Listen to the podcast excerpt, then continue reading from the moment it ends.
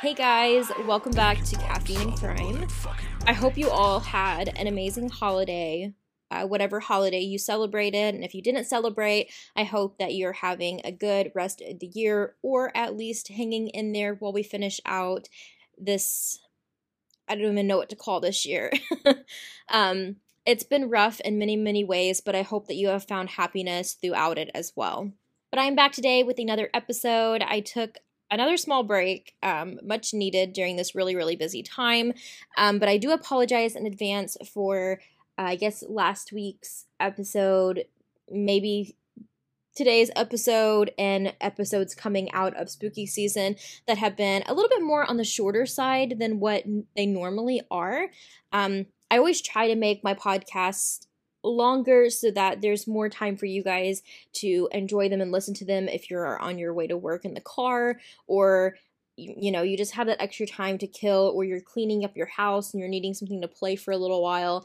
But these are just on the shorter side of things um but it does make it a little bit easier for me to tackle through spooky season and be able to post these episodes for you in this really, really busy, hectic time, especially since today is literally like the first day that I've had the house to myself um, during all the craziness with the holidays. So bear with me. Um, I'm going to really try to pump out some episodes today while I have this time and get them all up for you guys because um, the next season is just around the corner. So today we're going to be talking about Driskill Hotel, which is in Austin, Texas. So anybody in Texas, hey. Today we're going to be talking about a place that should be on your list next to go and stay at or visit if you're in the Austin, Texas area and you love haunted things. This hotel is actually one of the most haunted hotels in Texas. Some say in the whole of North America. While it is haunted, it has what they say is like a Romanesque style and the structure of it um, with a stained glass dome, marble floors, there's columns in the lobby. It's very elegant, luxurious, and beautiful. And people who have stayed say it's like stepping back in time as soon as you enter the doors. When you enter into those doors, you may find yourself face to face with a ghost, even Colonel Driskill himself. So, this beautiful hotel was built in 1886. Now, it's been said that this beautiful structure that cost $400,000 to complete um, was completed from quote unquote blood money. Jesse Driskill was a successful cattle baron who had moved to Texas from Missouri. Shout out to all the other people from Missouri in here. I am from Missouri, if you did not know. So, moving to Texas from Missouri, Jesse had a plan in mind, and he was making uh, like endless amounts of money. They say he actually, quote unquote, broke the bank when he started selling his cattle to the Confederate Army. And after the Civil War, this man was loaded. He actually became one of the richest men in the state of Texas. So he turned around with this blood money and paid off everything to build this grand hotel starting in 1884. And within two years, it was the grand opening. And not only was it finished and opened and everything, it was fully paid off fully furnished, ready to go for years to come. But people say one of the biggest reasons this place is haunted is because this hotel is marketed off of blood money from dead soldiers, wars, and even all of the slaughtered cows. It originally had four stories and it occupied almost half a block. It had three archways, one on the north, south, and another on the east. Six million bricks were used in the building's construction, and the architect Jasper and Preston and Son helped design the building. They actually carved limestone busts of Colonel Jesse Driskill and his two sons that can be seen crowning the hotel in three sides. The hotel's grand opening was on December 20th, 1886. It was even featured on the special edition of the Austin Daily Statesman. The governor, Sol Ross, chose to have his inaugural ball in the hotel's ballroom, and since then it has become a Texan tradition. And through the 19th and 20th centuries, the hotel changed several hands. In 1930, the hotel's original building was expanded by Trost and Trost. The hotel has been listed on the National Register of Historic Places on November 25th, 1969, and the most recent remodel was back in 1996. So I know you guys are here for the spookiness. You guys want the haunted content. And we're going to jump into that. Because honestly, there's not a whole lot of history besides what I've told you to really go off of. I did read that President Johnson had his first date with his wife at the bar. But we're going to get into the actual stories of the hauntings. And some of these have been known as facts. I know some people have also debunked some of these. Um, I don't really know the in betweens, or I'm trying to say is what is really fact checked and what is not at this point, or how people have fact checked it. I feel like a lot of paranormal stuff is always like kind of up in the air. but people know that this place is haunted. People have seen some shit at this hotel. And because of that, there's even a Spotify playlist devoted to the Driskill. Crazy. So, of course, Jesse Driskill is said to haunt the hotel. After the hotel opened, he came under the pressures of financial hardship. He was known to spend a lot of money on booze, spend a lot of money on different women he was with, and he gambled a lot of his money. He had to end up forfeiting over the ownership of the hotel almost immediately after it opened. He was playing a game of cards and literally lost the deed to this hotel in a poker table, not to mention all the debt that he was already in. Monica Ballard, the author of True Haunted Tales of the Driskill Hotel, said, One of my most favorite stories is one of the few sightings we've had of Colonel Driskill. One of his favorite rooms in the hotel overlooked 6th Street and Brazos. And there was a consultant in town who woke up one night to see a gentleman standing in his room, looking out the window about three o'clock in the morning, puffing a cigar. He sat up in bed and said, Hey, fella, what the hell are you doing in my room? He said the guy looked at him and gave him this look like, Your room, but he didn't say anything.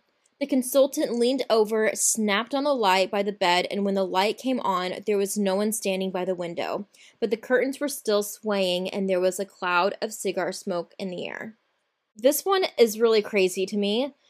In the early 1990s, a distraught bride checked into room 329. Her fiance had called off their wedding, and the woman literally went out on a shopping spree, got some food, spent over 40k earning her the loss of her fiance, the loss of her wedding, and on the third day, she lined up all of her stuff next to her bed, pulled out a gun, shot herself in the head. She used a pillow to muffle out the sound of the round. And to this day, guests swear that they see her ghost towing bags up and down the halls of the hotel. The crazy part about this one is the fact that 20 years later, the same thing happened. Another distraught bride came, stayed in the very same room, and shot herself. For a short period of time, the room was shut down. The room was opened again during the remodel in 1996, and since then, strange occurrences have been reported. Some of the reported include apparitions, unexplained leaks, different sensations, I guess, like goosebumps or feeling really hot or really cold, distant voices, and unexplained noises. This is rumored to be the most haunted room in the entire hotel. Another of the ghosts is a small child who died after plummeting to his death down a flight of stairs. The kid made a grab for his bouncy ball and overreached. Paranormal investigators have managed to catch the faint sound of a ball ping ponging against walls while a mischievous voice giggles. Another ghost story surrounding this place is that there is a painting that you can find on the fifth floor of the hotel. The artwork is unnamed, but it's based on a painting by Charles Garland called Love Letter. And this piece was made by Richard King. It is a little girl holding a bouquet of flowers in one hand and a letter in the other. Ghost hunters claim that the painting is the four year old daughter of the U.S. Senator Temple Lea Houston, who died in a horrible accident at the hotel. The painting is said to be haunted, and people who stroll by it constantly feel the presence of something sinister riding their coattails until they vacate the cursed building. The hotel's fourth floor is also the home of a woman who committed suicide.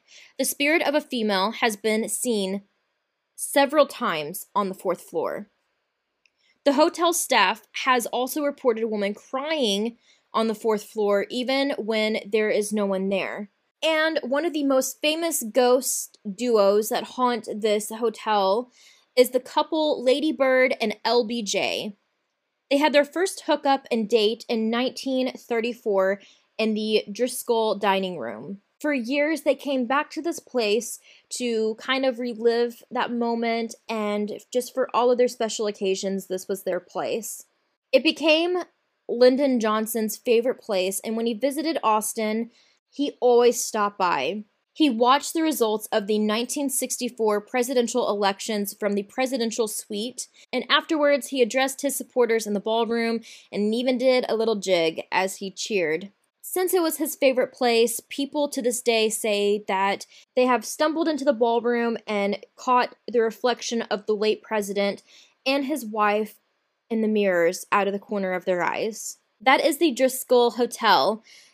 It is a landmark of Texan hospitality located downtown Austin. It's a luxurious classic hotel and has all of the past glamour with the convenience of the present. The hotel has 189 suites and guest rooms, and it is a member of the Historic Hotels of America and is, is among the world's finest hotels. With 18,000 and 80 square feet of flexible meeting space and facilities, it is an ideal place for meetings, exhibits, and weddings. The hotel has even been voted as the not best of weddings 2011 and 2012. It has a professionally trained staff that can help personalize your wedding menu, select cakes, and reserve your guest rooms. The Driskill Grill is an award winning restaurant where you can relax, have fun, and eat good food. The best wines are also served during meals while you enjoy your food, with the Greyhounds playing live in the background. So, there you have it. That is the Driskill. Let me know what you guys think. And again, all of you Texans, or if you're just in the area of Austin and you want a haunted place to stay, definitely check it out. It's supposed to be a really nice place to stay in general, but you may just bump face to face with um, all of these different ghostly people I've talked about. You may want to avoid the fourth floor from the crying that may get a little unnerving after a little while. Um, but yeah, you may bump face to face with the original owner of this place, or you may do a little jig in the ballroom with a past president and his wife. Let me know what you guys think about today's episode. You can find me on Instagram at Caffeine Crime Podcast. Please hit follow.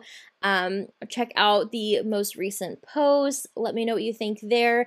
Also, there will be a blog posted today that has photos of this beautiful just stunning hotel and different things that I mentioned in today's episode. I really hope you guys enjoyed. I hope you guys had amazing holidays. I hope you're looking forward to the new year. I know I really am trying to. So, with that, Happy New Year. Probably won't hear from me again until after the new year. So, I really hope that it is a great fresh start for you guys as much as it is for me as well. And with that, the new year is also the second birthday of Caffeine and Crime. So that is so, so, so exciting for me. I'm going to have to do a sell on my bubbly shop. So if you guys are wanting a caffeine and crime bath bomb, check them out.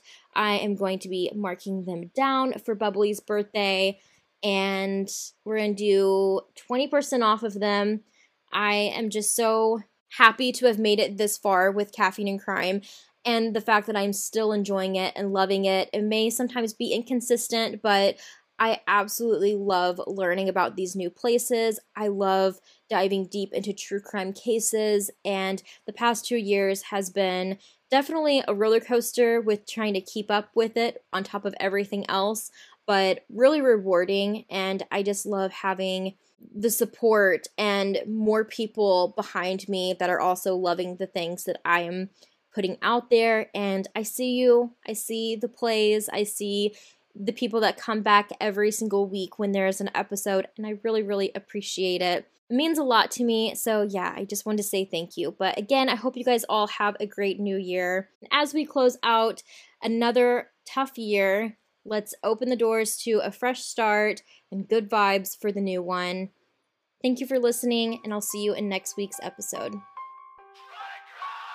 You problem solver, well, fucking dice. Uh, feeling pretty up when I'm swerving through the night. Uh, got a million bitches and they trying to hit my line, and I really wanna hit them. I